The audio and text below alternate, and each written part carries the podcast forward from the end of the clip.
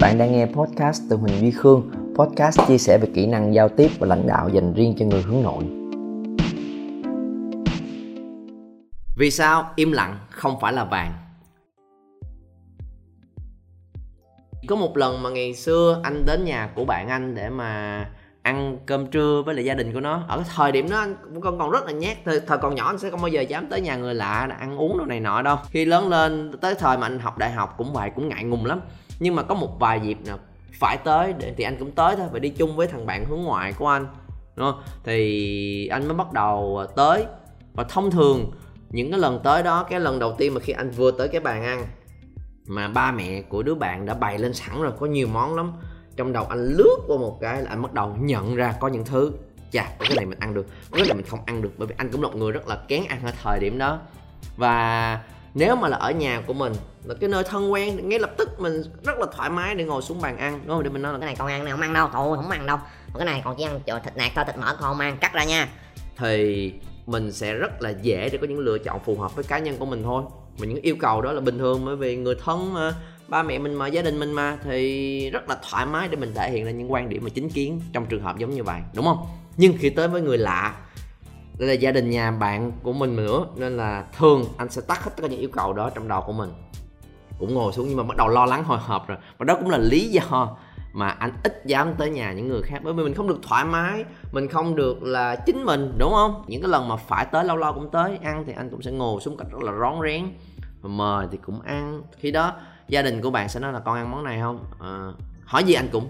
Dạ. Cái này con ăn được không? Dạ và khi đó họ có thể gấp cho mình luôn. À, dạ cảm ơn cô. Và cư xử một cách rất là rụt rè và nhút nhát. Mọi người im hết không thể hiện không nói gì hết trong buổi ngày hôm đó chỉ ăn đó là cái mà anh đã từng gặp phải. Và anh nghĩ là im lặng là tốt nhất.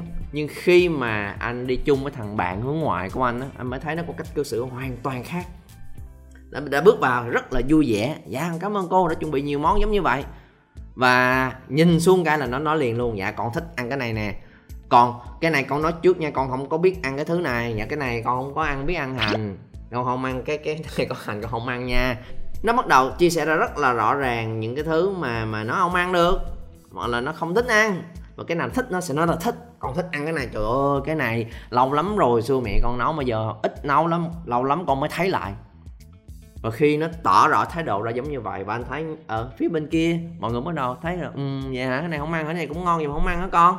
Dĩ nhiên cũng có nói những câu giống như vậy nó dạ thôi, con con cũng, nhà mẹ con cũng bắt con ăn dữ lắm luôn mà, không biết sao mà con ăn không được. Nên là chắc là con ăn cái đó không được đâu, con ăn cái này con ăn được nè.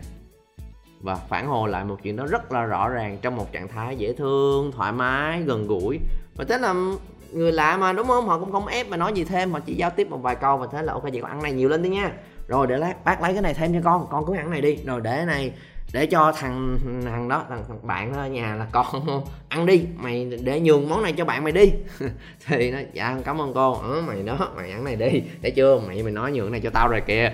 Và đó là lúc sau một vài lần anh nhìn thấy hành động nó hay quá anh anh cố bắt trước thời điểm đó anh cố bắt trước tôi anh cũng không biết là tại sao nhưng càng ngày những năm về sau khi có nhiều kinh nghiệm hơn trải qua nhiều thứ hơn anh mới đầu nhìn thấy được là hey đó là một cái hành động rất là hay khi mình dám thể hiện ra những cái mà mình có đúng lúc, đúng chỗ và đúng cách. Bởi vì nếu mà mọi người hay nghĩ là mình phải khen nhau mới là mang lại mối quan hệ tốt, đúng không? Trời, món này cô nấu ngon quá trời. Ơi bài nhiều quá cô ơi. Mày ăn thịnh soạn quá, nói những câu khen xả xã giao. Cái gì cũng khen hết trơn á, thì nói ra sẽ tốt. Còn nếu mà mình thích này, không thích cái kia thì có bị đòi hỏi quá hay không ta? Rồi nói ra, không thích cái này không kia, người ta có giận, có buồn mình không ta? Mình hay lo lắng chuyện đó mà khiến cho mình không nói luôn. Và anh nhận ra là gì? Khi mình không nói gì hết, mới là thứ khiến cho người khác khó chịu và khiến cho mối quan hệ đó đi xuống.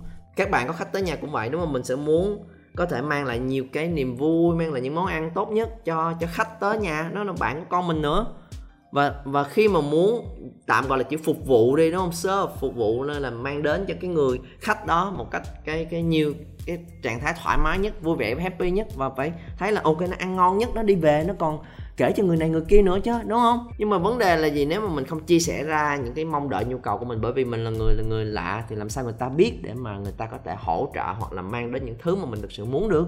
Ta không biết gì hết. Thì người ta sẽ đem những thứ ngon nhất người ta ra có thôi ta không biết mà, lần đầu tiên tới mà. Và rồi người ta cũng hỏi, con thấy sao để nhận được feedback để thực sự có thể điều chỉnh lại? Mà mình cũng không chia sẻ cho mình, cứ im im im im im im. Và tới là người ta không biết là là cái đứa này đang nghĩ cái gì trong đầu.